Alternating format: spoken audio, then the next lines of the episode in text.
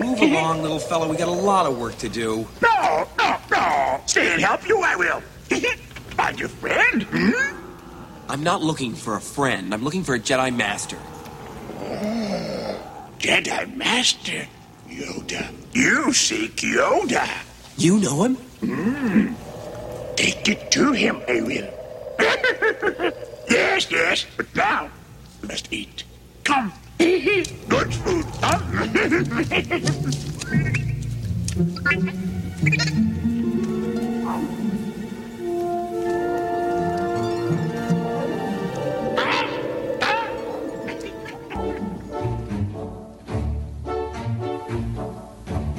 Welcome, everyone from across the universe, to the Wampa's Lair podcast.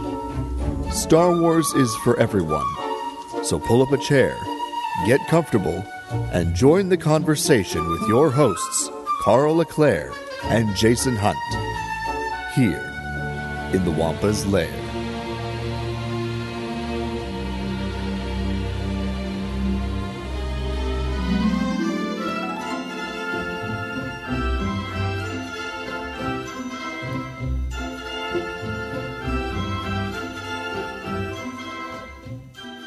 Everyone, and welcome back to another exciting episode of the Wampa's Lair podcast. This is episode number 416 Galactic Highlights, Part 1. I'm, as always, one of your hosts, Jason Hunt, and with me, the red leader to my gold leader, we've got Carl Leclerc. Oh, hey, Jason, my friend. How are you? I am doing fantastic, Carl. How are you? Oh, I'm so good because I am just so pumped up to talk of, to talk this episode. This entire month, actually, uh, we have a slew of kind of autobiographical uh, Star Wars content about kind of trekking our experience of Star Wars through our fandom, starting with the early days, which is what we'll look at today, right up through the the modern era of Star Wars. Um, so I, always love these opportunities, Jason, to kind of look back on my experience as a Star Wars fan and, and think about those moments, both specifically in the movies themselves, as well as um, parts of the Star Wars experience that really still stand out to me that were so formative.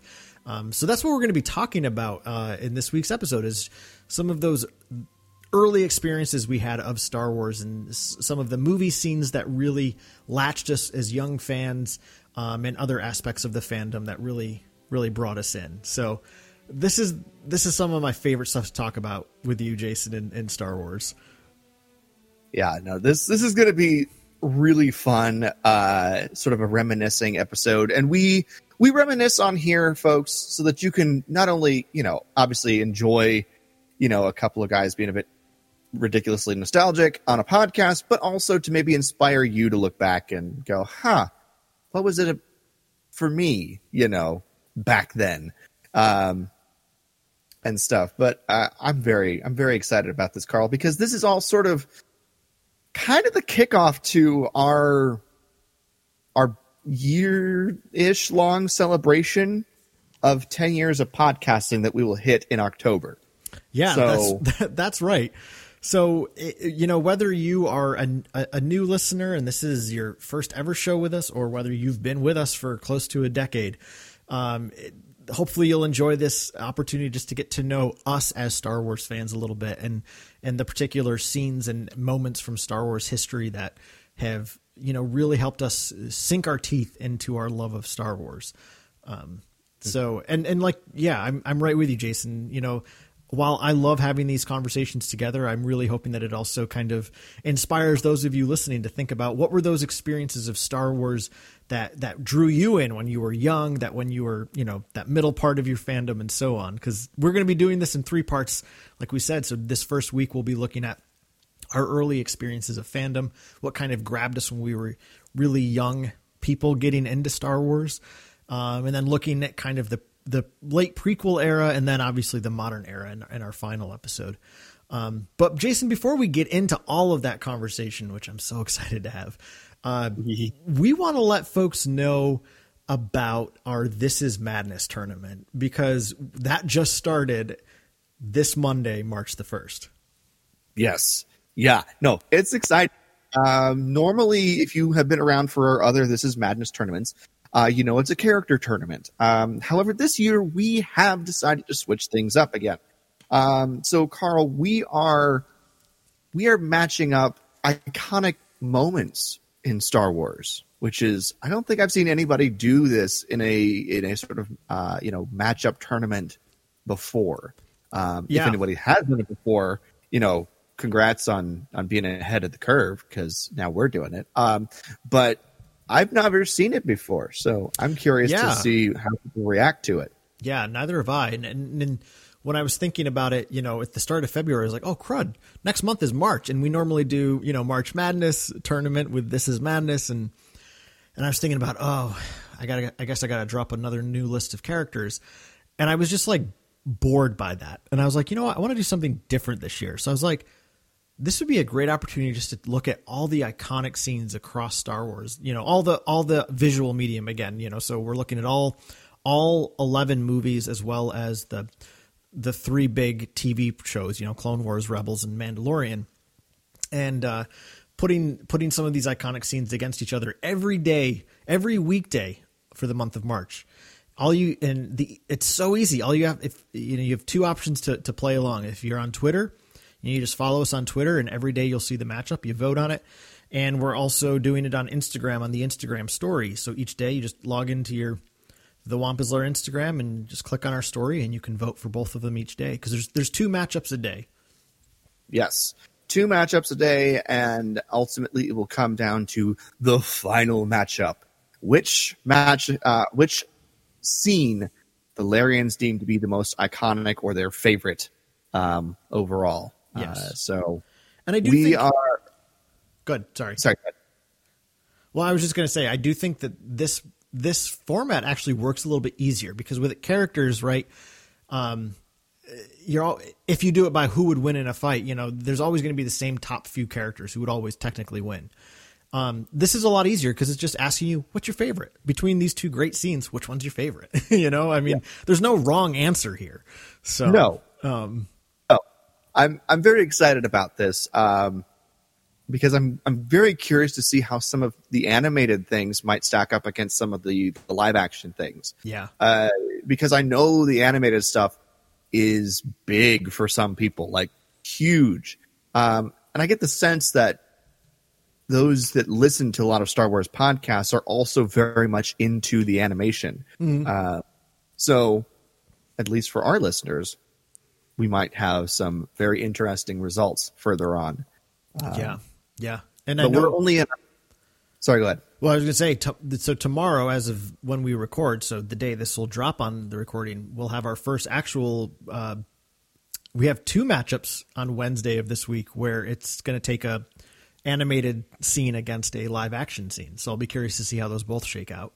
I'm very curious. Yeah, we're as of recording, we are only on round two, and that's you know in process at the moment. So um, I think think I was one and one in terms of my votes as to which ones won la- uh, yesterday. So, um, but yeah, very interested to see how this is all going to turn out. I'm very excited about this. This, uh, this tournament, Carl. So Me too. And so that said, we just want to ask you to help us spread the word about the tournament. So if you follow us on social media, whether it's Instagram or Twitter, um, please be sure to share. You know, uh, if you're on Instagram, you can share our story. Um, if you're on Twitter, please uh, when when you vote every day, retweet the both of the things you voted on and tell us why you voted the way you did. It's always fun to just hear why folks are are choosing what they choose. Um, so, and also by retweeting it, you're just letting more people know about this tournament going on. So, uh, we could really use your help spreading the word uh, about the tournament because the the more that play, the more fun it is.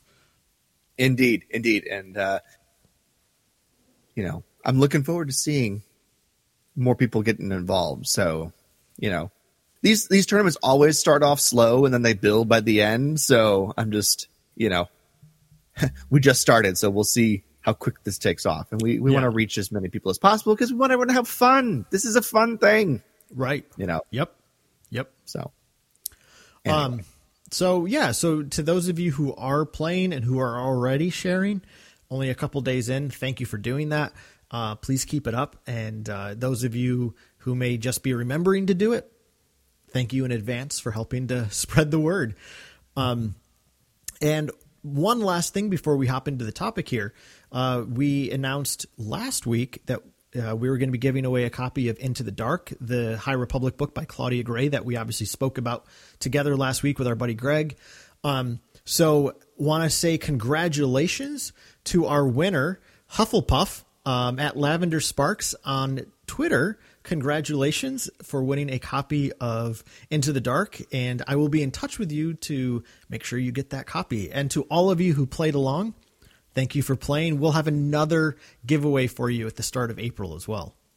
Carl's just got all sorts of duplicates of things. So yeah, um, I, I foolishly am am acting like I have tons of money, and every time I like something in Star Wars, I'm like, I'm going to buy two of these so I can give one away on the show. And it's like, Carl, you got to stop doing this. so, um, but I also am fortunate that I still have a few things in reserve from from Greg that he gave me a, a while back, and, and I have a few of my own things that I I'd like to offer up. But so we want to try to continue doing a giveaway at least, um, hopefully once a month, just to you know have some fun. So yeah, that's the whole point. Um, yeah, and and to be honest, if you have something in your Star Wars collection you just may not want anymore, and you're looking to offload, if you want to offer it up as something to be you know raffled off on the show, please be in touch with us. Um, you know, not not demanding it in any way, but you know, I have a huge collection and I, I, need to start downsizing myself, which is part of what's inspiring this. But perhaps you're in the same boat where you're like, I've just got too much stuff and I don't need this anymore. So if you want to you know, send it our way and we can give it away on your behalf, we'd be happy to do that. So just, you know, shoot us a DM or an email and we'd be happy to coordinate that with you. Indeed, indeed. Uh, facilitating fandom all over the place. That's, that's us, right? right? Yeah. that's the that's the goal. That's the goal. Um so um Jason, shall we take a yeah. trip down memory lane? Oh man. Yeah way back in the Wayback Machine. We're going to go for this one. So, and before we we start sharing some of these these particular moments for us, um, I think it'd be important to share where what the years we're going to be talking about covering. So for me, yeah. Jason, when when I got into Star Wars, it was late 1994. Um, and uh, I'm going to be basically talking about from 1994 right up to like late 98 because we're going to pick up with the prequel era next week. Um, so that's kind of where it falls for me, like 94 to 98 ish. Uh, what about you? Well, for me, early fandom, and and I kind of define the fandom by my intensity with it, um, and like my investment with it. So mm. early fandom is like I enjoy it, mm-hmm. you know, and it's a lot of fun, but it didn't become all consuming until after this point. Um, so early fandom uh, for me uh, i got into star wars when the special editions came out in early 1997 so that's obviously when this is going to begin and uh, early fandom for me ends about 2000 so i'm going to be covering phantom menace as well um, oh, okay with with this so um, yeah this is going to be kind of my early fan this is this is the difference between between Carl and I a little bit. He's a little bit older, so and he got into Star Wars before I did because he had access to it before I did. So but anyway, yeah, no, yeah, um, just by a couple of years, just a few years. But uh, uh, yeah, so ninety-seven to about two thousand for me. Awesome. Um, so uh, yeah, let's let's set us back into that you know that mid mid to late '90s feel. Um, you know, growing up in that time was was a lot of fun for me. I think it was for you too, Jason. Um, oh yeah. And uh, it was a great time to really get into Star Wars. It was a great time for music in general too. I might add. Um, you know, you got hits like this. Okay. Yo,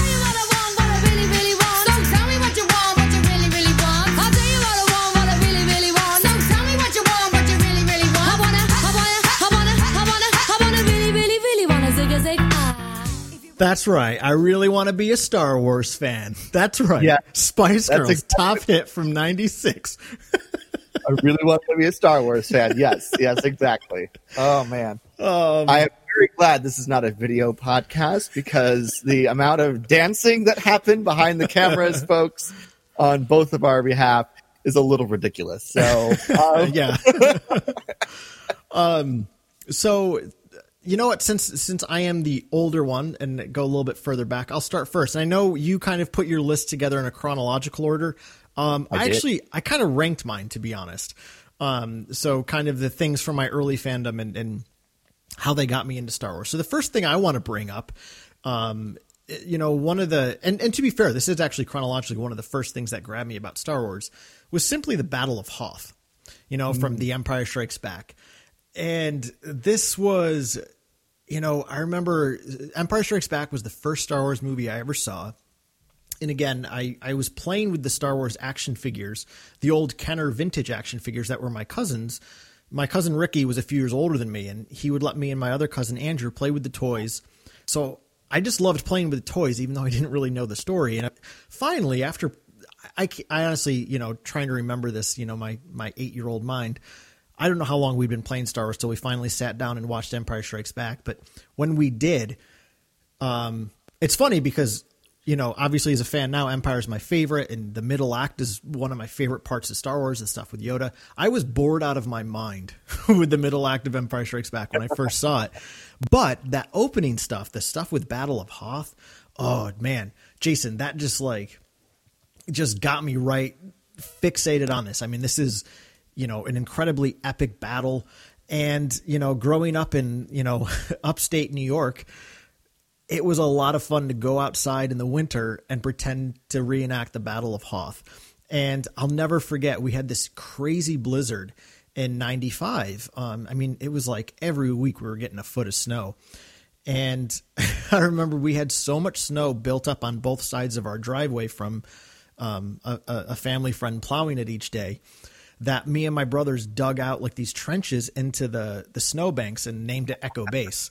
Um, and it was so fun. And I remember my older brother like had us throw water on some of the things that we had dug out of the out of the snow so that they would freeze instantly and like turn into little computer consoles. Um, so it was like having our own little Echo Base and. I loved the Battle of Hoth because it was this story of the underdog just holding on just a little bit longer. Um, and you know, like just hold on a little bit longer. Like you may not win today, but if you hold on a little bit longer, you, you know, you can win the day. Um, and you know, is, is like a, I, I mean, I was a very small little guy, even, you know, even back then. Um, so this story of the underdogs being able to to hold their own against a big powerful empire was was really uh, exciting to me. Yeah, no, that's awesome. Um, I didn't have that experience growing up in the southern United States. Uh, snow was a novelty. Uh, so, um, you know, and it happened mm, maybe once every seven or eight years if we got lucky. And it was, you know, snowed in the morning and melted by the afternoon. So, uh, you know, nothing, nothing on the scale that would warrant uh, an echo base. Um, but that's exciting. That's awesome that you had that ability to to take, you know, a scene from The Empire Strikes Back and recreate it in your own yard, um, like that. That's awesome. Uh, if I had lived in the snow, Empire Strikes Back would probably be more of a big deal for me um, because of that. Yeah. Uh, but at that age, I, I hadn't even really seen snow except you know it like ever in real life. So uh, not not quite the same for me. Um, the first thing you know, and like like like Carl said, um, my list is is kind of chronological here. Uh, that's I, I couldn't I couldn't rank it. I was gonna try to rank it, but I just I couldn't figure out how to rank it. So I was like, I'll just make it chronological because that's easy on me. Um, so um, the first thing that really kind of grabbed my attention with Star Wars, other than obviously the opening shot of um, A New Hope, is just kind of iconic. Yeah. and seeing that in the movie theater as a you know seven eight year old kid, just blowing my mind. Uh, but the first thing that really you know grabbed my my imagination, my my attention with with this was R two D two, particularly from the first uh, you know, half hour or so from of the movie. Obviously, the escape from the Tantive Four, but more his adventure through the desert to get to um, to Luke Skywalker. You know, just R2 kind of off on his own was a really fascinating thing to me for whatever reason. And, you know, was part of why he instantly became my favorite Star Wars character. And he's never lost that coveted number one spot in my heart. So, um, he, uh, when we would play Star Wars at the house, I was always R2D2. Well, not always, but more often than not, I was R2D2. And I'd, you know, get down in my, on my, you know, in this little crouch and I'd, you know, if, if I had socks on, I'd scooch around with my feet as his little third leg, um, and just push myself along that way. Um, so, but it was R2D2 traveling the desert uh, in search of Obi Wan Kenobi, and then getting caught up with the Jawas and Luke Skywalker. That really was like the first thing. I was like, this is this is cool. This is new. This is weird and fun. So, um, yeah, R2D2, uh, definitely, definitely a big winner for for little Jason. Well, I like that that that the the scenes of him kind of making his way to Obi Wan in the desert, um, in A New Hope is what kind of clicks for you because you did grow up near deserts, and you know, so that that geography can at least kind of be lived out for you in a in a more real way. That you know, deserts to me growing up, whenever I watched A New Hope or you know Tatooine on in Return of the Jedi, it was it just it was just so foreign to me. I'd never seen a desert in my life. Um, so I yeah, I love that. And I love that that's a standout to you because I think um, for a lot of folks that part of New Hope tends to be like the part that people are like, oh, this is the kind of the slow, boring part, right? Um, so the fact that this that's the part that really grabbed you and and helped you identify with the story, I just think is so great. yeah, I, I think part of what it was is that the first, you know, five minutes of that, you know, as the the just the invasion of the Tantive Four and all that was just so like sensory overload for me at the time that being able to sit down and recover and watch R2 travel the desert was something I needed and it just it still sucked me in. So I was like, oh, oh, oh. okay. I kind of get where this is going now. Yeah. I kind of understand this thing, this Star Wars thing. So, but yeah, R2 is just the greatest and uh, it forever and always will be. And you will never change my mind on that. Well, good. I'm, I I wouldn't want to. I mean, that's it, it's perfect sense because it, he was literally your the reason you fell in love with Star Wars. So makes Yep, makes sense. That's great.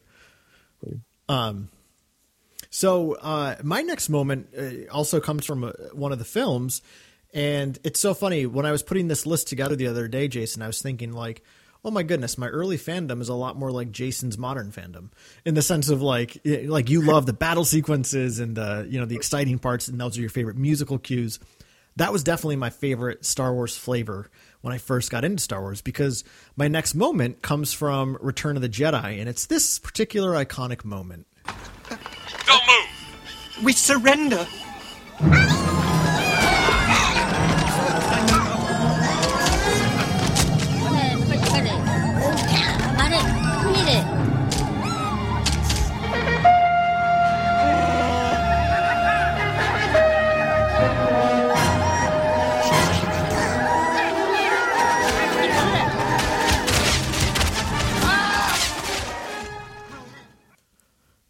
I love the Ewok ambush on Endor. um, I mean, I mean, I still do, but I loved this moment as a kid.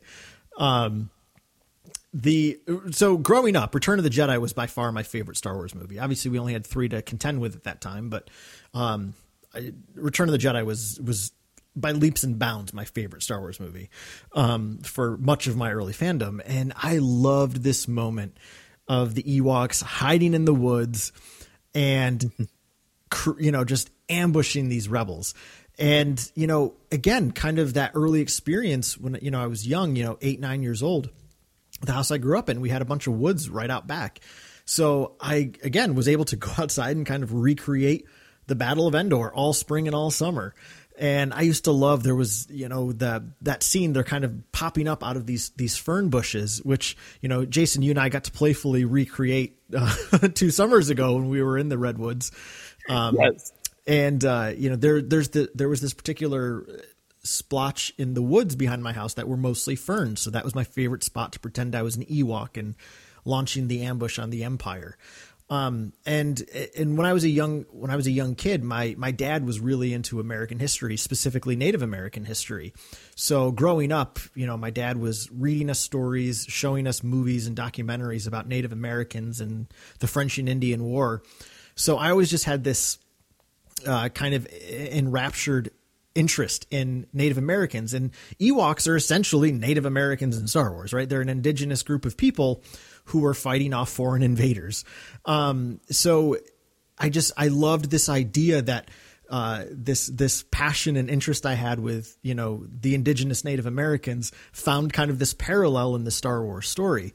Um, so you know th- these adorable little Ewoks, and again, I'm young. I didn't you know I didn't have that any sort of jaded look on anything about Star Wars. Like I didn't think they were too cute or cuddly. I just thought they were these awesome badass indigenous teddy bears that would pummel you to death with tomahawks. like that's what they did to the stormtroopers.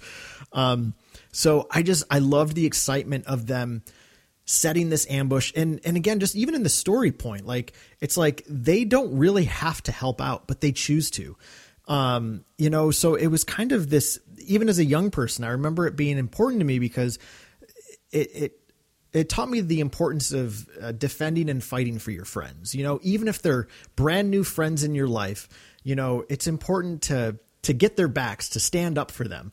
Um, so I I loved this little message embedded in this really exciting scene from Return of the Jedi. Yeah, no, I I've always loved the Ewoks. I've never never disliked them at all. Um, I, I remember leaving the movie theater after seeing Return of the Jedi one time and just kind of laughing that the stormtroopers got their butts handed to them by a bunch of teddy bears. I just thought that's hilarious. Those stormtroopers, they just they're just not good at all. They the teddy bears got him, and I thought that was the greatest thing in the world. You know, I it, it was hilarious. I, I just I distinctly remember, you know, laughing about that, talking to my dad and laughing about that. I probably said it in a weird way because he just kind of looked at me like, "You're you're, silly," um, but uh, you know, that was that was you know, seven eight year old Jason. So uh, you know, I saw all these movies like in three months because Yeah, it came out you know that's right. January, February, March. You know, so it was uh, it was fun. I, I love it, and I I'm glad you mentioned this because my next one, um, coming up is, uh, the battle over Endor, the space battle. So. Um, God, I love this space battle. I loved the one in A New Hope. I thought it was amazing and fantastic. The, the X Wings racing down the trench. Um, and then we got Return of the Jedi, and I was just like, oh, oh, that's amazing. That's so cool. yeah. Um, and you know, it was even more ships, more designs. I loved all the rebel ships. Uh, the you know, obviously the X wings and the Y wings and uh, B wings and A wings and the the capital ships, the Mon Calamari Star Cruiser, the Nebulon B frigate. I knew pretty much all of them um, very early on, and I was just like, "This is fantastic! This is amazing!" And you know, ah, thank you. I got you.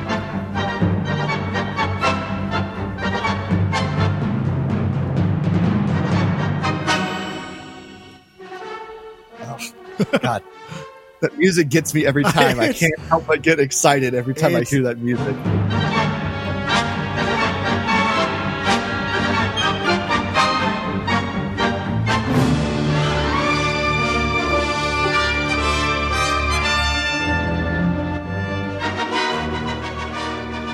Ah, it is so good.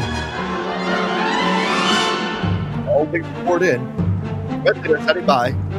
Green leader standing by. Green leader, Green leader. standing, baby. Lock S-foils into attack position. Yes. May the force be with us. Yeah, there it is. Oh, there, here it is. May the force be with us. There it is. Uh, at the time. Oh, do it anyway. What do you mean? You gotta become reading some kind of reading. Those shields up either uh, either up or down. Well, how could they be Maybe are, bro. How could they be Jamies? they don't know They don't that- know we're coming. We're coming. Break off the attack. All craft, break off. All craft pull up! All craft pull up! Okay. All Sir, right, we have enemy stop. ships in sector 27.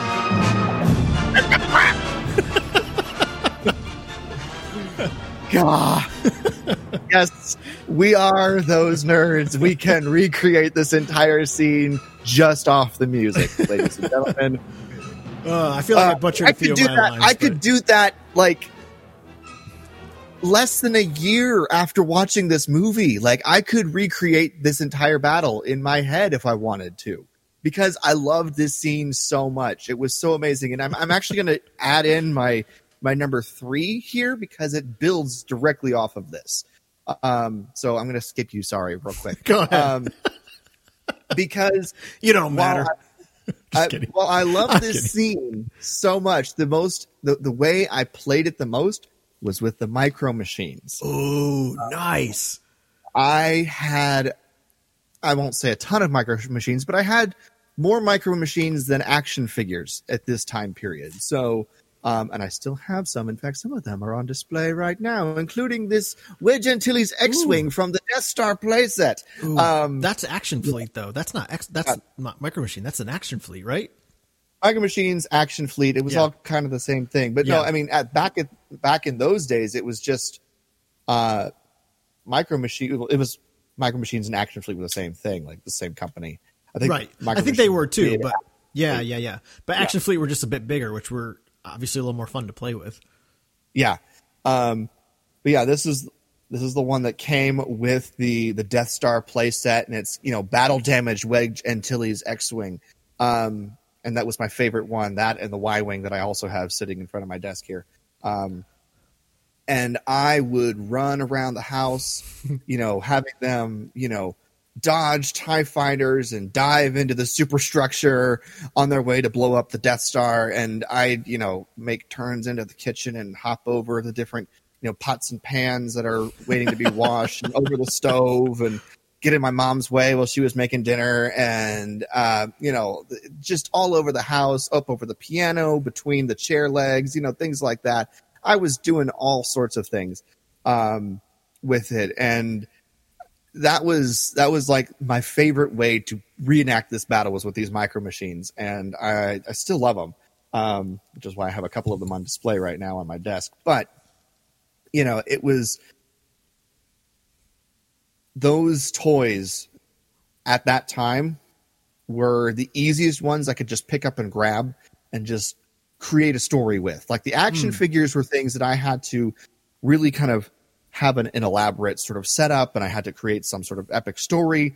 Uh, and it took hours. You know, the micro machines was something I could just grab and go. And I did that a lot. Yeah. So, um, you know, and I could take it in the car with me if we were traveling somewhere and I just sort of fly them, you know, next to the window as if they were going somewhere or whatever. Um, so that was that was why those toys were so exciting for me. Um, I still like them. I just I don't collect them anymore, which is a bit of a shame. I mean, I get sometimes the little Hot Wheels things. Um, I've got the B wing uh, right here too. So Hot Hot Wheels B wing, uh, which is fun, but they're so much smaller uh, than And- the action micro Yeah, they're also not nearly as nicely made today as Nope. they were.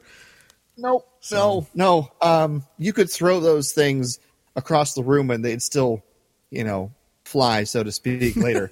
um, you can't do that anymore. Um, so, but yeah, those those toys were very integral at this point in my my Star Wars fandom. Like right after the movies came out, like we would we got them on uh, VHS, and I'd sit there and spend an entire afternoon watching a Star Wars movie, and then I would just have my micro machines out, and I'd you know fly them around until dinner time. That was a regular occurrence, um, and more often than not, I was watching Return of the Jedi, so I was usually reenacting uh, the second battle, uh, the battle of the second Death Star. Um, so that was that's kind of why those two things are connected. They are separate, but um, those are very connected uh, in my head. So I love that's that. two and three for me. So I love that.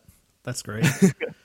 um, what's what's Well- your next one? my next one is uh, um, it has to do with the books and specifically the Jedi Academy trilogy, which was written by Kevin J. Anderson. And here's something that was fun. I was look I was looking up their publication dates. I know I know I didn't read them right when they came out. I know I read them at least a year later, but they came out just a couple months apart. So the first Jedi Search was March 1st, and then Dark Apprentice was July 1st, and then the last one, Champions of the Force, October 1st, all of 94. So all within like a, you know, five month period, you had that entire trilogy come out, which I just, I just point out because it's funny how like now with the, the High Republic books, right? Like we're going to get them, you know, every few months as opposed to three in, a- you know, three in a couple months period. Um, Yeah. But uh, I loved loved the Jedi Academy trilogy, and I know I've talked about it on the show before. And I think, uh, you know, I I honestly don't remember what the first Star Wars book I read was. It might have been this trilogy. Um, it was either this trilogy or um, Tales of the Bounty Hunters, which was edited by Kevin J. Anderson. Um, but this was the story that really grabbed me. Um, and I remember I know I read it before the the Thrawn trilogy because I read the Thrawn trilogy right after, and I remember not liking it nearly as much. Um, and I think what I really liked about the Jedi Academy trilogy was this story of Luke having to fulfill that final mandate from Yoda in Return of the Jedi, right? Pass on what you have learned. And this is the story of Luke going out into the galaxy and recruiting students to train as Jedi. And I'll always remember because in the the book Jedi Search, Luke finds this old device that apparently Jedi used to use that help you detect if someone has force abilities. And it's so funny because this obviously this book was written in 94, so you know, 5 years before Phantom Menace came out, but in a weird way it's like, oh, maybe you know, my head headcanon after I saw Phantom Menace was like, oh, sure, Luke had something that could read midichlorians. Um which makes sense, you know. Um it makes sense that the, the Jedi who are out there scouring the galaxy for Force adepts might have something that can check somebody's midichlorians count. Um, so, I mean, that particular beat of the story has always stayed with me. Um, and the thing as well, you know, like, and this isn't specific to the Jedi Academy trilogy, but what I loved about that, that, you know, 94 through 97 period of Star Wars Legends novels was just its ability to expand my imagination beyond the stories in the movies.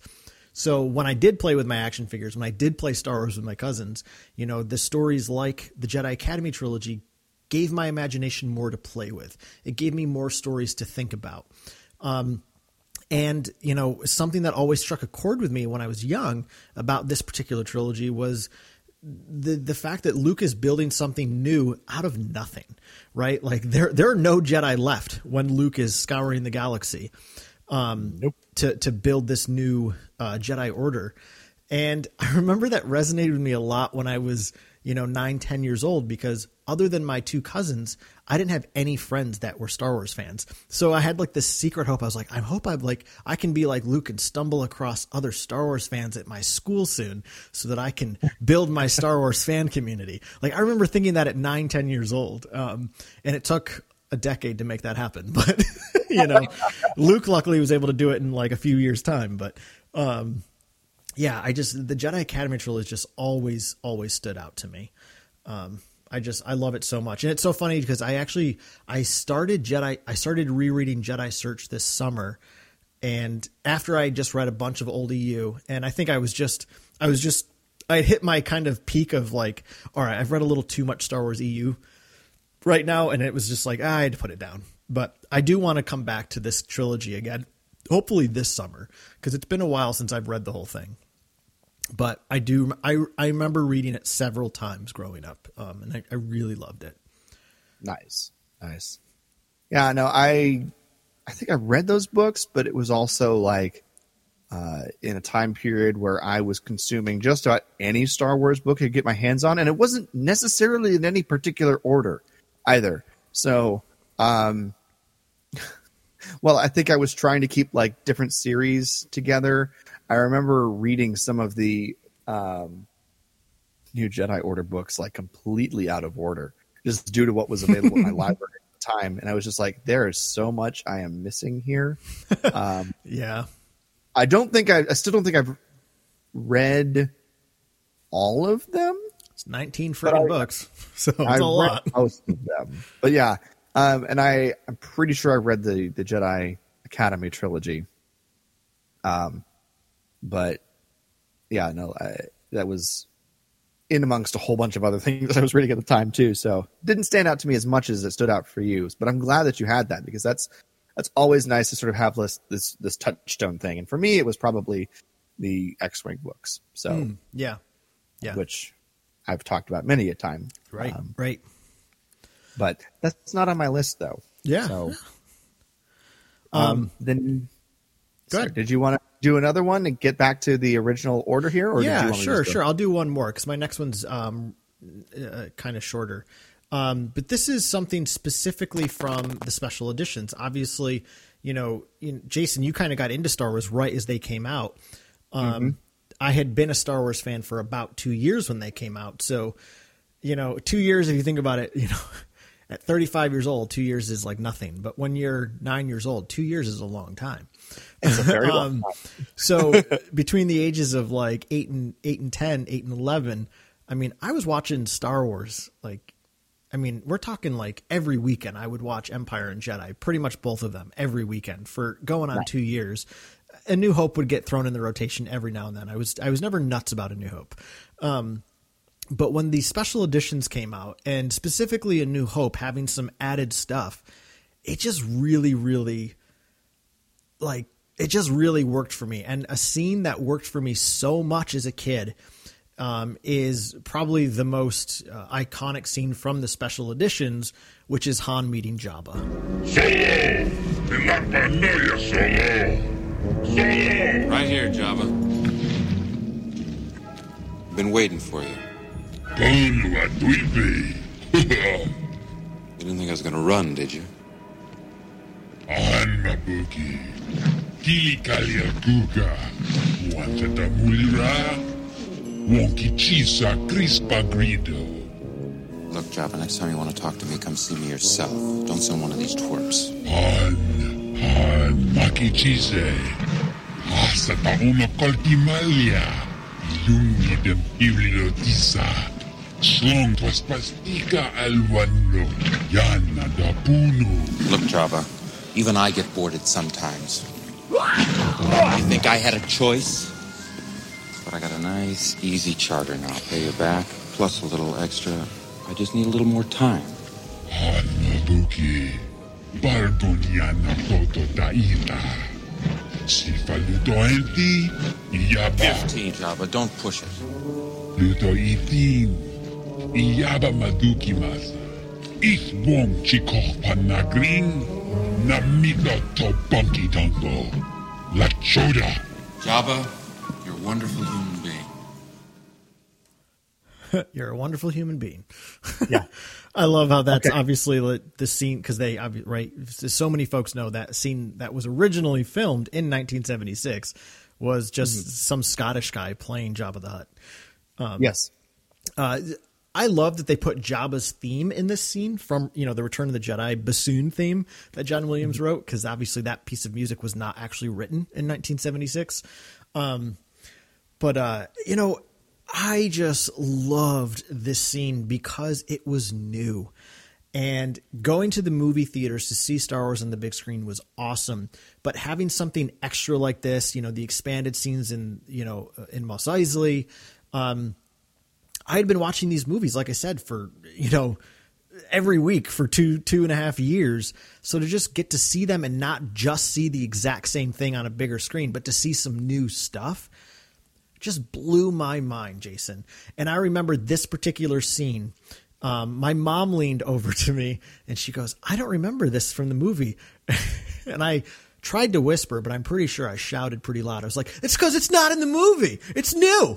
you know, like I, I was so excited about it, um, and yeah, I I just it was so exciting to see new Star Wars stuff. And again, like I was young, I didn't grow up in the original era, like seeing them for you know 20 years at that point, where you know life jades you a bit after 20 years, and you can find flaws with things. I thought all the changes were flawless. Loved them all. I didn't care. Even you know Greedo shooting first, didn't care. It was new. It was exciting. Um, but this scene particularly stood out to me um, because of the fact that you know Han was my favorite character. So seeing Han Solo stand up to this big crime boss and just kind of talk down to him almost like talk to him at eye level not show like he, he doesn't seem to be intimidated at all. Um, again i was i was a very little guy when i was young. Um, i didn't get bullied like hardcore but i definitely got picked on a lot. So seeing a scene like this it just really worked for me because it's like yeah han is so cool. Like he's not afraid of anybody you know? So to like young little you know 10 year old carl that was really cool. Like it, it, made me feel like I could be a little bit tougher.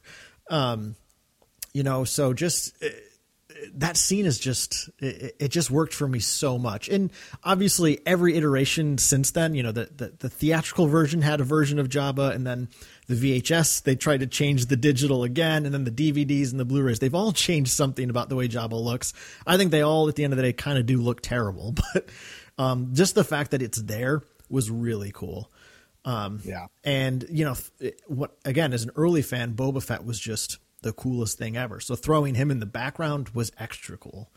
Um, so yeah, you know, it's this scene where my favorite hero, my favorite character, just isn't afraid of anybody, and I loved that.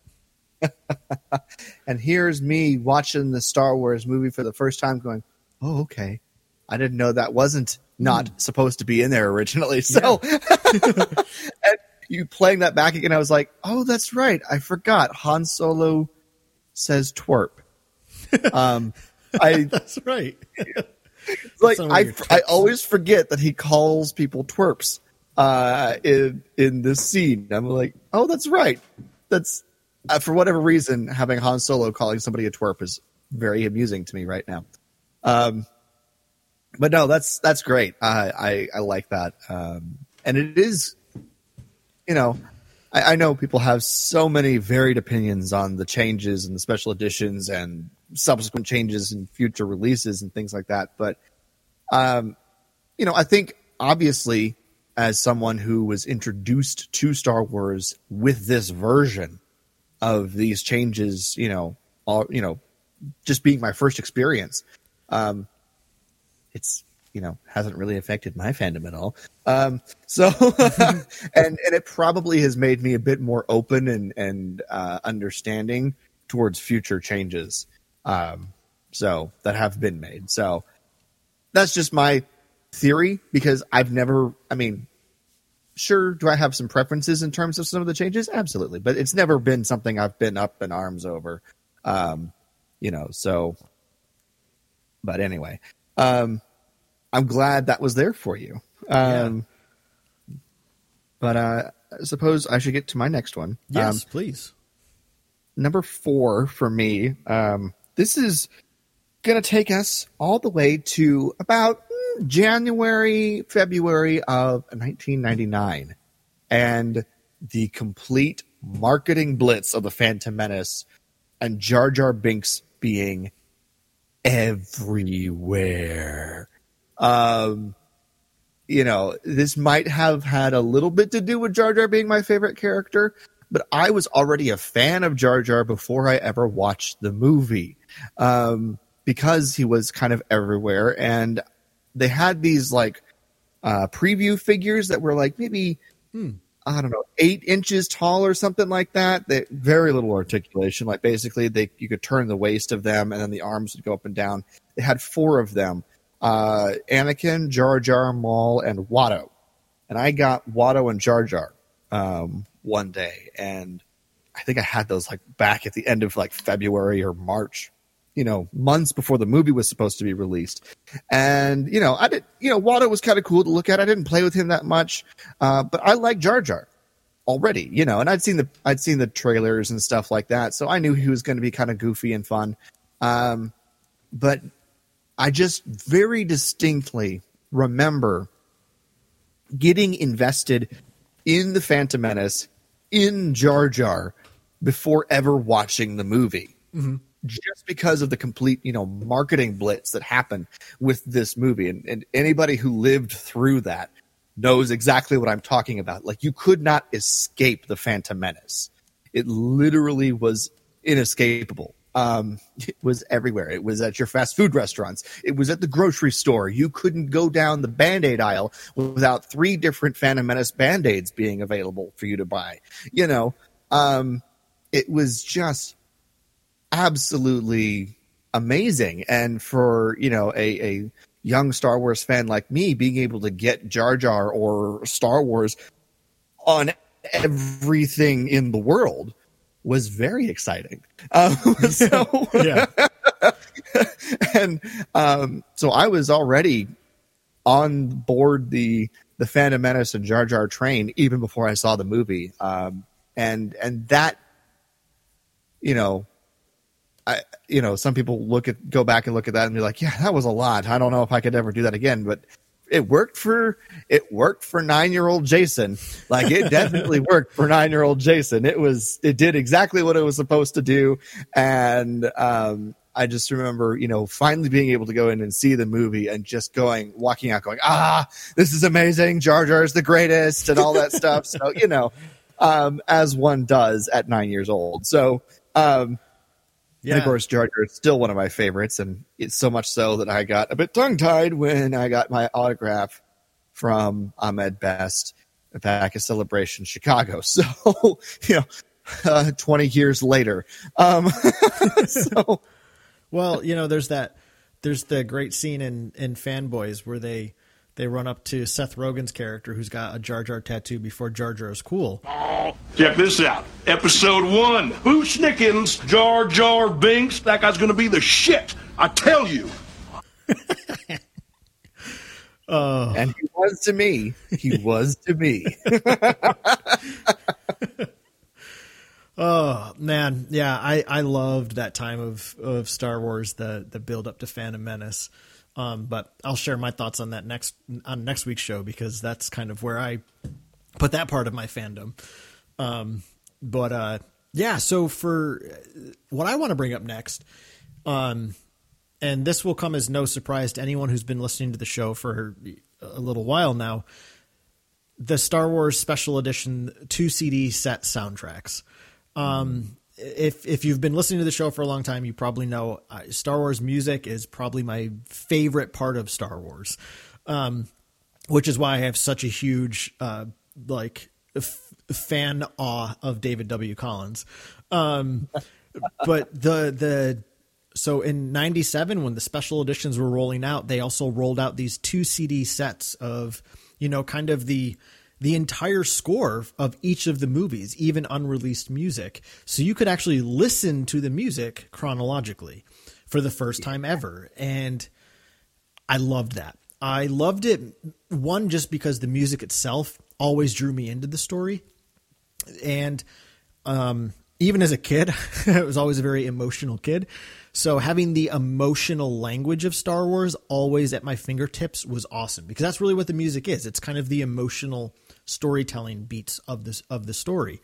Um, so being able to listen to it on my Walkman wherever I was, uh, putting it on my boombox in my bedroom, and that was the thing, Jason. These were the these were the first soundtracks I actually owned, like physical copies of. Um, these were the first ones I had, and they became the soundtrack to all of my Star Wars activities. Whether I was sitting in my room reading a Star Wars book, playing on the floor with the action figures, I always had the soundtrack music playing. It always filled that space. You know, it was never just quiet. I always had the music from the movies uh, narrating in my head, if you will. Um, And some of like I, one of the interesting things I, I I always remember. I don't know if you do you remember um, the the CD clubs that they used to have back in the like mid '90s, late '90s. So BMG was one of them. Uh, So you could join these CD clubs, right? And you could like your first four CDs were free, and then you would have to buy one a month at like full price. So I remember Right. joining. It was it was BMG Music Music Group or whatever, and because these soundtracks were expensive, right? They were two CD sets and these like nice booklets. I think they were like thirty dollars each, to which to a ten year old is a lot of money. Um, so I joined BMG and got um, I got two of the two of the three right away because they, they counted them each as a CD each, so I could only get two of them since there were four. And Right. they mailed them to my house. So I did a New Hope and Empire. And Empire, they sent me the you know the the fold out book and everything. But for whatever reason, the A New Hope version was just a CD case. I mean, it had both CDs in it, but it wasn't the nice fancy book. So I mailed it back with a letter saying I actually want this different version. Blah blah blah. So they send me another copy of the New Hope soundtrack, same CD case though, and it was I was like, oh, I was always so angry because it didn't match the rest in my set. And actually, Jason, just last year I finally ordered off eBay like the actual book version so I could put it in my set. I still didn't have it. Um, but I yeah, I joined BMG just to get those at an affordable price. Um, but yeah, you know, some of my fondest memories of that part of my fandom, um, and I remember just laying. We had a hammock in our front yard in the summer, and I remember laying in that hammock reading the Star Wars novels, just listening to the soundtracks. Or I was a member of the Star Wars Insider fan club at the time. When those new magazines would come, I'd go lay in the hammock, put my Walkman on, and put on one of the CDs, and just uh, lose myself in the Star Wars world. And and I still do that to this day. So the this those those particular CD releases were huge for my fandom. Oh, to be a kid again and to go and just be able to lay out in a hammock with a magazine and a soundtrack. yeah.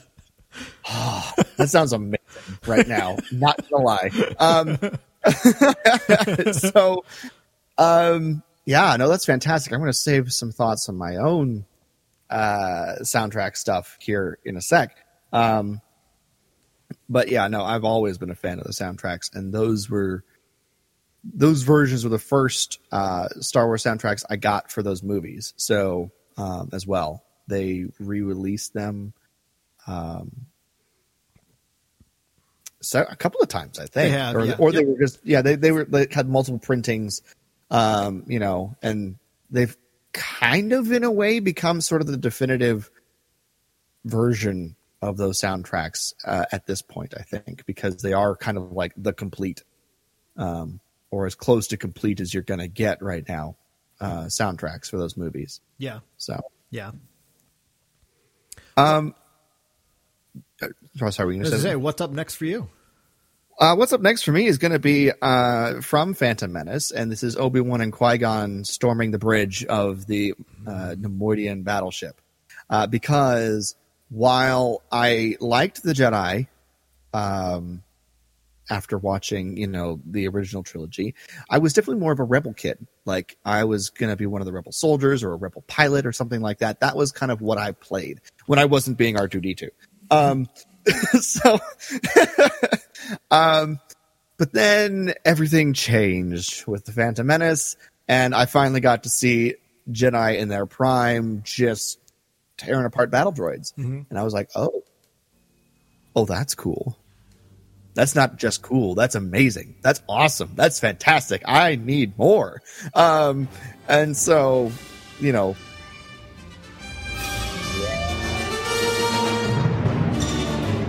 What is going on down there? Have you ever encountered a Jedi Under Knight? the before? Jedi Knights before, sir? Well, no, but I don't. Seal off the bridge. I want droid. That won't be enough. I want droid because I'm here at once.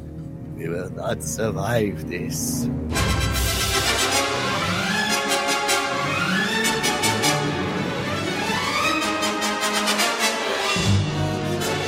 Yes. I mean, obviously, Duel of the Fates is probably the most memorable scene from that entire movie, and I love Duel of the Fates, but this was the one that sparked everything.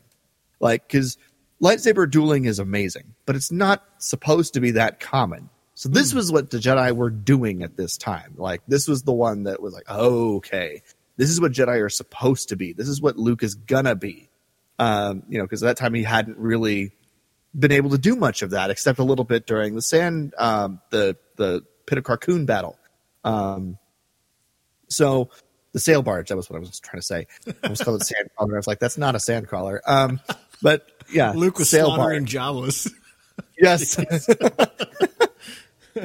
um, but yeah, so that was that was what really kind of sparked my my imagination and really grabbed my attention for the Jedi. Like I was a fan of the Jedi, don't get me wrong, but up until this point, they had never really been the focus of my fandom at all. And this is kind of what started to turn that. And it was sort of sealed, signed, sealed, and delivered with Attack of the Clones, but that's for next episode. Um, so, uh, but yeah, this was sort of the beginning of me, you know, the meme where it's uh, the guy, you know, walking down the street with his girlfriend and he's looking over his shoulder at the other girl coming yeah, right yeah, yeah. that was me with rebels holding hand with the rebel alliance and turning my head and going jedi? So that was that was me. Um so uh yes. But yeah so i don't have much more to say about that one because uh you know it'll be expanded in later episodes but that was that was really kind of where everything went. My it started to turn my head towards the jedi being oh oh, this is exciting. Oh, this is really exciting. So, uh, yeah, that was very influential for 10 year old Jason. Love it. Yeah, that's so great. You know, because I mean, this is just a couple years after you've become a Star Wars fan. So still, all you've seen is Luke. You know, the battle of over the Sarlacc pit is kind of the only big fight we see him in against Right. anybody besides Darth Vader. Um, Right. And this just takes it to a whole new level. Like there's such a, a finesse to the way that they just dismantle those droids. And I'm right there with you. I mean, it just, and it's funny because in the when I was an early fan, probably sounds similar to you, Jason. My, I mean, obviously my favorite character was Han and still is, but uh, my favorite part was like the the rebel battles, the you know the the spaceship fights, the blaster sh- the blaster bolts. Um, the lightsaber stuff was cool, but it wasn't a favorite until the prequels. Um, Kind of like you know, I, I like that. I like that analogy you made of the meme, right? Like it was like you're holding hands with the, the rebel troopers, and then Qui Gon and Obi Wan go slashing down battle droids, and you're like, hold on, I want to be with them now. so, exactly. Exactly. That's exactly what it was. So, oh, I love that. Um, so, uh, well, my next one for me, and this is this will be uh, it for my movie scenes for this for this episode. Um, but shocking, Jason, I got to put my probably the the most influential scene to my early fandom was the carbon freezing chamber from The Empire Strikes Back. What's going on, buddy? You're being put into carbon freeze. What if he doesn't survive? He's worth a lot to me. The Empire will compensate you if he dies. Put him in.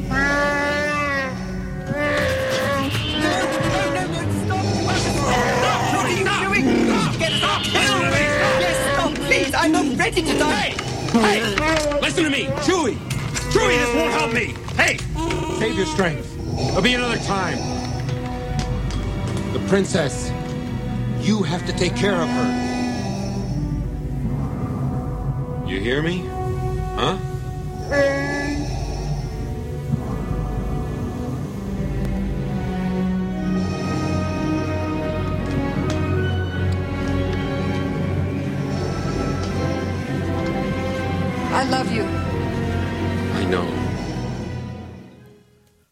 Oh man, Jason, this scene. I mean, to this day, I still love it. But uh it's just it's so good. Um, this was kind of the scene that, in a weird way, like told me I was going to love Star Wars forever. And what I mean by that is, is because this is a dramatic scene, right? This wasn't the Ewok ambush. This wasn't the Battle of Hoth. Um, it wasn't, you know, I mean, all, all the other fun, exciting action scenes of Star Wars. This was a drama scene, and it was kind of my favorite early on. Um, and I think in a weird way, and of course, I wouldn't have articulated this at nine, ten years old. I wouldn't have had the, the vocabulary to do so. But in a weird way, there was something about this moment where it was like, there's something special about these stories, right? Like again, like I loved Turtles, I loved Ghostbusters and Batman, but there was something about Star Wars that I knew was just going to always be there. And in a weird way, this was the scene that kind of helped me see that is I found that the character drama was just as exciting as the blaster drama, you know? Um, Yeah. And uh, the the setting itself, the carbon freezing chamber, has always been my favorite set piece in Star Wars. It was then, and it still is today. Um, and just the the the colors, the the oranges colors and the and the soft blues. Um, and I remember Joe Hogan told me this years ago that they're uh, complementary colors on the on the color wheel. Um, so you know, it- meant to be kind of visually stimulating. Um, but I just absolutely ate this scene right up, and you know, it's this great moment because I, I do feel like in the original trilogy, this is kind of one of the most iconic moments for Han because this is a scene of sacrifice.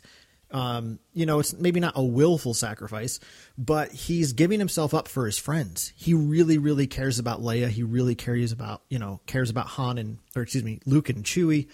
And in this last moment, his kind of final wish is for Chewie to take care of Leia, right? It's, it's this action of him saying, I love you, even though he only says, I know him, you know, having Chewie look out for her is Han's way of saying, I love you. Um, and so, you know, everything that happens in this, this, these scenes preceding it too with Han, right? Obviously the torture scene, which weirdly always drew me in as a kid, which is, I know weird and bizarre, but I liked it. I don't know why. The scan grid is just a very cool, terrifying device. Um, but it's kind of this culmination of everything Han has gone through in the last, you know, 15 minutes of screen time is he goes from being betrayed to tortured to frozen in carbonite. It's this story of him being kind of stripped of everything. He loses everything. Um, and, you know, even at this young age, I started becoming aware of uh, certain things in my life that weren't going to last forever. Um, and I, you know, I don't mean to get too dramatic here, but things in my own family life that I just was starting to come undone. I felt really identifiable with Han here, that I could be the hero, even if I lost everything. Um, and, and I really love that moment with Han. And then the last thing I want to say about this is, which is just straight up silly, Jason. I always was fascinated with, well, what happens to Han in that carbonite chamber? Like when the carbonite f- pours in, what actually happens? What does it look like? So I used to do Right. this when I was a kid all the time in the shower. I would slowly back into the shower stream and put my hands up like Han and be like, ah, and just freeze there like Han would. And I used to just, I used to do that all the time in the shower, pretending I was getting frozen in carbonite. And sometimes I remember my mom would hear me like going, ah, and she'd be like, what's going on? I'm like, I'm getting frozen in carbonite. so, um, like, yeah, it was so, in a weird way, it was a fun scene to reenact, which is very bizarre, I'm sure. But, um, I mean, yeah. you know what whatever whatever you know catches your imagination at the time you know that i never did that but i can totally see myself doing that if if that scene had made an impact uh that that same kind of impact on me as as it made, did on you. So um i did other other goofy silly things in the shower as a kid and we don't need to go into that now. Um but i'm sure all of us have you know uh, so yes uh i yes. I was about to tell a story and it's not relevant at all so we're gonna move on. Um but no that that's a that's great. And you know it's kind of funny that not only does it you know did it speak to you in a very you know deep way in a very real way but it also was just fun and silly too. So it Yeah. it captured you on multiple levels which is what star wars is able to do you know and usually it happens at different stages in your life you know you, you like something uh, you know, because of the superficial things and the fun things, uh, you know, early on. And then as you go on in life and have experiences, it's like, ah, I like this scene more because of how this goes or the characters or whatever. But it's kind of funny how that all kind of came in all- all at once for you, you know? Yeah. So, yeah. And I, you know, like when I think about kind of that more emotive side, you know, again, like I'm sure 10 year old Carl wasn't saying those things, but, um, right. you know, this is me obviously with hindsight looking back and superimposing probably some of my own wisdom that I've gained since, since those years. But I do, you know, I mean, the fact that that was a scene that was, it was, it was the scene I would rewind and rewatch a lot growing up. Um, I do think again, it was, yes, that superficial reality, but there was also, again, just that message of like heroes can lose everything and still be heroes, you know? Yeah. So Yeah. I like it. I like it a lot. Um, so I've got two more. You've got one more, right? correct. Excellent. All right, so this one, uh, this will be a pretty quick one. Um, about the same time that Phantom Menace was coming out, I was, you know, going to the library every single week. The Star Wars books I got the most were the big DK, uh, you know, visual guides, incredible cross section books. I got those religiously. like, uh, you could back at that time, you could check it out for three weeks and then renew it. So you could have it for six weeks. um, so I did. I would get like three of them at once, and I would just I'd renew it. I, I'd, I'd check it out. I'd renew it. After I renewed it, because you could only renew it once at the time, you'd have to take it back, and then if it was there the following week, I'd get it again.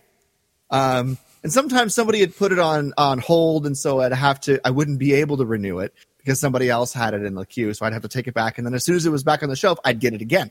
So these books probably lived at my house for about I don't know five six months. These books stayed at my house more than they were at the library, um, and I just poured over them. There there was the original trilogy one, uh, obviously that was you know had you know covered the whole trilogy with the characters and the guide, you know, the visual guide covered the characters and everything like that, um, their equipment and stuff like that. And then there was the incredible cross sections, which covered all the ships and the Death Star and things like that. And then there was the Phantom Menace uh, versions of those, and I ate those up just as much as the other ones. So um, I'm pretty sure. Uh, by the time we ran around to Attack of the Clones, my my mom got me the Attack of the Clones visual guide pretty early on, so I didn't do the same thing um, with that one. Uh, so I owned the Attack of the Clones visual guide and didn't have to do it at the library later on. But like at this period in my life, you know, late 1999 to 2000, this was like the thing. Like I did. I just read those books. I was also reading through the Jedi Apprentice books as well, but the DK books, you know, the and the Jedi Apprentice books, very, you know, very influential at that time for me too, because it was like, oh, this is before the Phantom Menace. This is Obi Wan and Qui Gon, you know, before all of this, and there was so many different adventures and interesting things that happened in that for me. Um, but the DK books were the ones that I just practically salivated over. Um, like I couldn't get enough of them. So these books were very important to me, and why I still to this day get the visual guides uh, when they come out. So and why I'm like, okay, so are we getting one for the Mandalorian? I thought we were, um, but I've not seen that anywhere. So, um, but yeah, so that those were those were pretty influential for for young Jason. I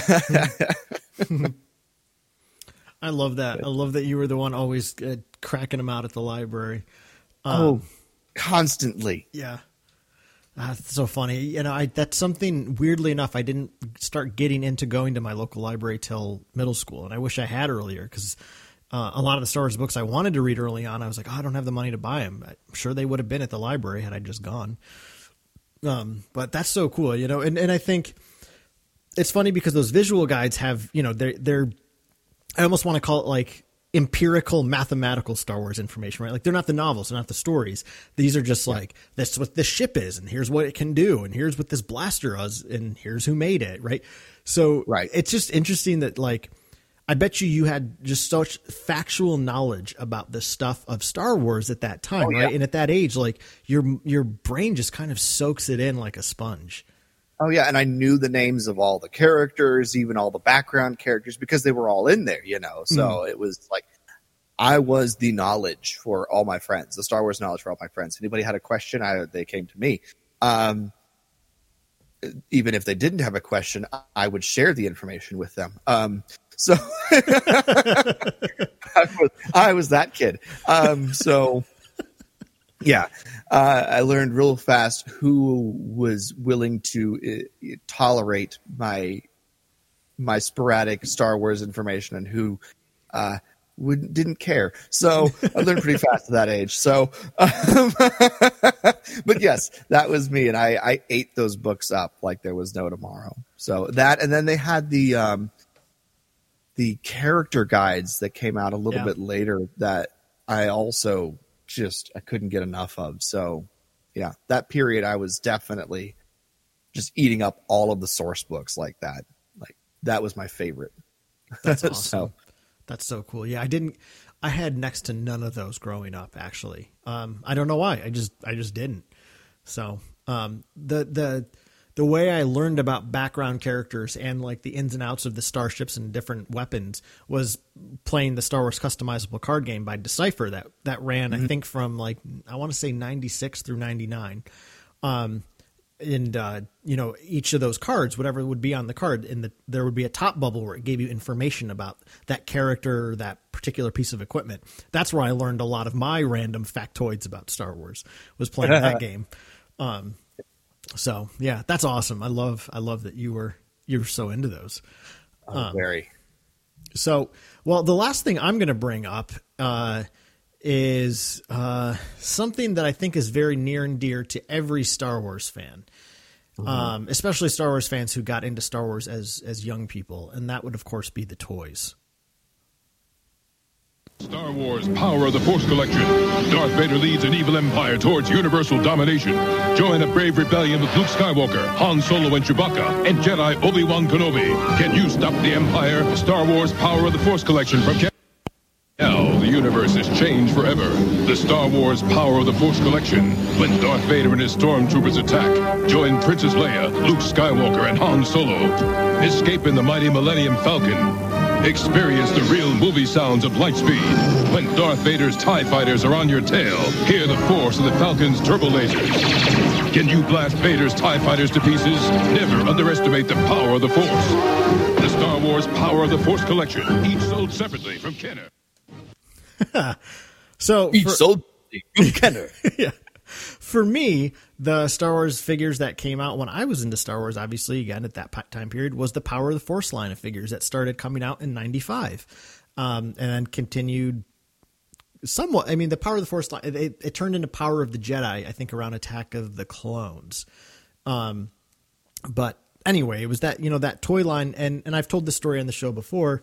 Of you know, one of the very first things I ever bought myself as a Star Wars fan was a um a magazine, Star Wars Galaxy, which used to be uh, distributed by Topps. Topps Trading Cards did a Star Wars Galaxy magazine for it, it didn't run that long, but I got their. I was just at the store one day. I saw the issue. It was the 15th anniversary edition of Empire Strikes Back, and then the center spread of that that particular co- uh, magazine was the story of the Power of the Force figures coming out. And, and I know I've told this on the show many times, but I just remember thinking, you know, my uh, eight year old mind just thinking, wow. They're making new Star Wars toys because I'm a fan now. That's great, you know. Like, it, I figured they were just doing it for me. Um, but you know, I, I think this is, and, and I don't mean to speak for every part of fandom, but I think for so many of us who got into Star Wars as kids, the toys really helped solidify our love of Star Wars.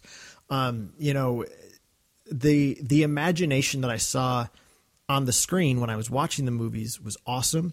When I read the stories, my imagination was popping, but the figures, the action figures, gave me the ability to create my own stories, to act them out, to play, to literally play in that sandbox, right?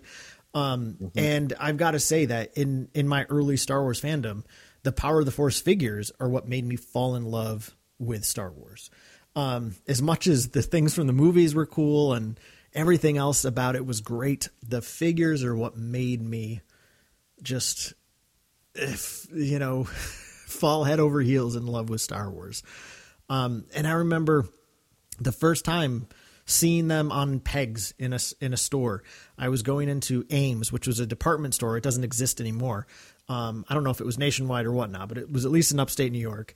Uh, I walked into an Ames one day with my mom, and she was picking something up off layaway, which also layaway I don't even think exists anymore. but my mom was we were walking back to the layaway section, which was right next to the toys, which was great. So I was like, all right, I'm gonna go pick this up. You can go look at the toys. And I walked down. Um, I was probably looking for like a Jurassic Park figure or something, and there was just this entire row of orange cards with you know orange lightsaber cards these Star Wars action figures and I w- I mean I knew they were coming out right like I'd seen the magazine I knew they were coming but when you're that age you don't really think about like, oh, when do they come out? What's the exact release date? Right? Like you're not thinking those things. Yeah. So as soon as I saw them, it like clicked. It's like, oh my god, they're here, and just like that, that moment of you know pure joy, and just looking at you know all of these figures. And my mom comes back from layaway, and she's like, oh, look at all those new Star Wars toys. And I was like, mom, I want them all. She's like, well, you can't have them all. And she goes, you know what? She goes, since you ran all my errands with me today, you can have one. And I was like, oh, so it, it became like the hardest decision of my nine year old life. Um, Yes. Standing Which- there. Yes. Which, Which, is your first Star Wars action figure, Carl? Yes. Which So- one was it? So I had in my hands Han Solo and Boba Fett. And I was like, oh my God, Han Solo's my favorite character, but this Boba Fett looks so cool. And I was a little perplexed why Han Solo had like a 52 inch chest, but um, like, I mean, he was very buff. He was a lot buffer than Harrison Ford. Um, but Boba Fett just looked so cool. And I did remember um, we had just bought a box of cereal that you could mail away for a Han Solo and Stormtrooper figure. So I was like, all right, I'm about to get a Han Solo Stormtrooper figure in four to six weeks, um, right? Because those things took forever. So I went with Boba Fett. Boba Fett was the first figure I ever got. Um, and then, you know, from then on, it just, it, it the toys created something in that early fandom. Um, and, and I think it's still true for me today, but it created this desire to to hunt for toys, right? So that you know that biweekly trip or whenever it was, my mom would take me to Toys R Us to spend my allowance on a new figure was always fun. Being in communication with my two cousins about like, all right, who was at Toys R Us this week? What did you see? Right? You know, sharing those notes. It helped me build my relationship with the with my two cousins. Um, and we would go on shopping trips together, provided by either my mom or their mom. um, and you know, it was just, it was so exciting. It was so exciting to go get something new and then bring it home and expand my story. I was, you know, imagining and playing out under my bed or in my cousin's bedroom. Like, it was just great. So, I, I got to say, for that that early experience of my fandom, nothing quite takes takes my imagination imagination away like the the figures did. That's that's awesome. Now, the figures were definitely very important to me um, at that time, but they didn't sort of take over the way they did until our next episode. So they, they're not mentioned here. Not until next Uh, week. not until next week. There's a preview for you, um, for all of you. Uh, but yeah, no, the, the figures are always super important. And like I said, the micro machines were what really kind of drove my my play, um, just my, my sort of everyday play uh, at this the early fandom stage, um, because it kind of they kind of faded away uh, as we got into the prequels and stuff. You know, there, were still some there, but it wasn't, you know, the Action Fleet and Micro Machine. The Action Fleet by Micro Machine wasn't, you know, as prevalent going forward as it was during the, you know, the special edition release days. But, anyways. I, I love that you mentioned the action figures because I probably will next week. Um, I haven't made my my list for next week yet, but I'm pretty sure it'll be there.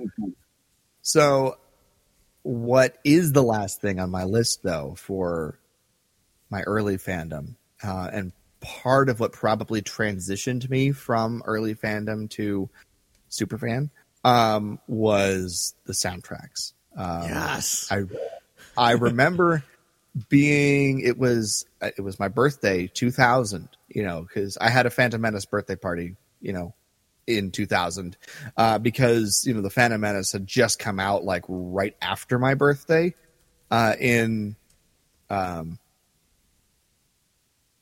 in 99 so I didn't have you know all the cakes and everything like you know decorated like that but we we did like a, a Phantom Menace birthday party in 2000 that was no ifs ands or buts about it. That was happening and one of my friends I don't remember which one it was um, gave me the Phantom Menace soundtrack, just the the original release soundtrack, Mm. and that was just amazing. I was like, oh, oh, this is a thing.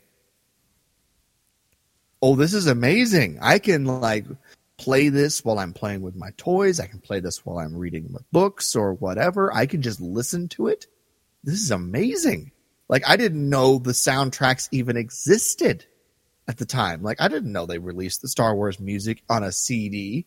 What is this sorcery? You know, um, it was it was amazing. I, I thought it was fantastic, and in short order, on my insistence, we got the original trilogy soundtracks, the double disc original trilogy soundtracks, very shortly thereafter because I needed more Star Wars music.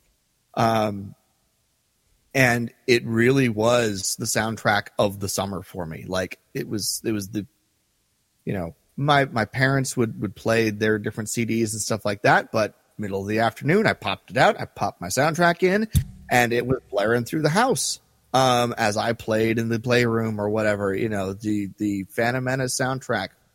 I, you know, it's a good thing I got the, uh, you know, an iPod soon, and I was able to, you know, rip the CD and put it on my iPod. Um, you know, not too distant future because otherwise that CD probably won't pl- wouldn't have been able to play much longer just due to the amount of times I played it. Like it was, it was a lot. Um, so it it really was the the soundtrack of the summer for me, and and became such uh, an integral part of of what I was doing at the time. Um, and and like I said, it's probably the soundtracks is what kind of transitioned me from early fan to you know kind of crazy super fan as the prequels rolled on. So, um, yeah, I kind of have to put that in there to, to, sort of wrap up my early fandom. Uh, uh, Duel of the Fates, just on repeat, was a thing. So, I won't lie, Duel of the Fates on repeat happened a lot uh, when I was playing.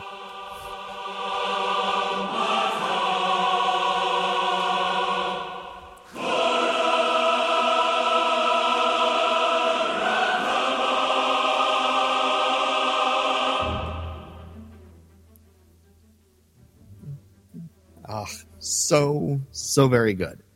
Uh, but yeah, it was the Phantom Menace soundtrack, followed very in close, very close succession by A New Hope, Empire Strikes Back, and Return of the Jedi. So, um, and uh, Phantom Menace and Return of the Jedi were the ones that were most played in the early days, uh, for sure. Nice. So, nice. Yeah, I love that. I love that the music is is such a huge standout for you too in the early early days of Mm. your fandom. oh yeah, Um, that's- oh most definitely. That's awesome. Yeah, that Phantom Menace soundtrack was phenomenal. I don't know if I'll mention it specifically next week, but that's where it would have fallen. But I do remember because I was a member of the Star Wars fan club, getting in the uh, a postcard in the mail. Um, that's er, that late winter, early spring of '99.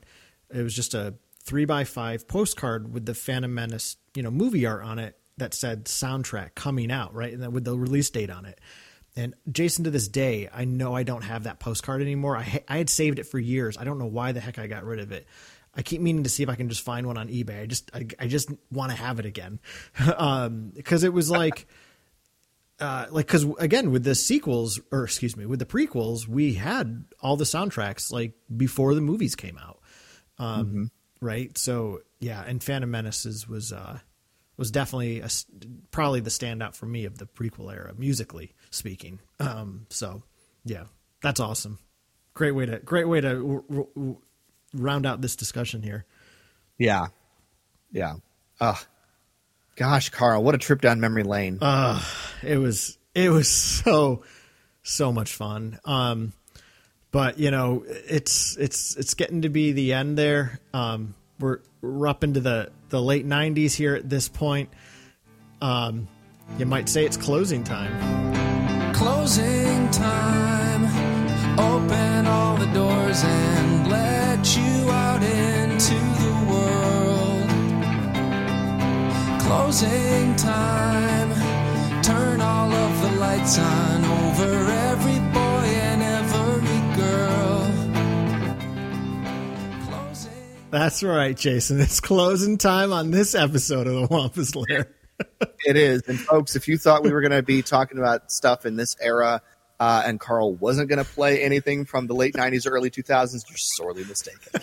Uh, my favorite era of music. I love it. oh, man. All Uh. right. Well, uh, we don't have a matchup for the end of this episode, Carl, because we got We have got one for you every day for a month. exactly. We got this is madness going. So, folks, make sure you're doing that. And Carl, um, anything else that we got to wrap this up with, or are we we good to start closing down this episode? Yeah, just like like you said, Jason. Just a reminder, folks, to to participate in the This Is Madness tournament um, as much and as often as you can. Again, it's there every day of the week. So again, it'll no voting on the weekends, but um, Monday through Friday every week until we're done. Um, so again, just share it as share it as much as you can. Every time you vote, if you could just retweet it or share it to your story, we'd really appreciate it. Yeah. Um, and Carl, if people want to weigh in on anything we discussed this episode or wanted to just share any of their early fandom Yeah. uh, moments, where can they do that? Because we want to hear yours, guys. We had a ton of fun doing ours, but you know, and everyone has an early, a different era for early fandom. You know, some of you Yes. might be, you know, like OG OT people. Some of you might be like, you know, Clone Wars was your early era, or even the sequels. So, um, we want to hear what what really was like the moments that stood out for you in your early fandom. Uh, so, Carl, if people want to share any of that with us, where can they do that? Uh, we're of course on Twitter at Wampa's Lair. We're on Instagram at the underscore Wampa's Lair. You can email us at wampaslairpodcast at gmail.com. And Facebook. And Facebook. Facebook. Yes. I don't really use it anymore, but yes. Yep. Uh, you know, we, we would check there and we'll take a look. Um, but yes, thank you everyone so much. Uh, anything else you got, Carl, before we close down this episode? Already excited for next week. I am too. All right. Well, thank you everyone so much for listening to this episode of the Wampa's Lair podcast. This has been episode number 416 Galactic Highlights, part one. For Carl, I'm Jason, and we'll see you next time here in the Wampa's Lair.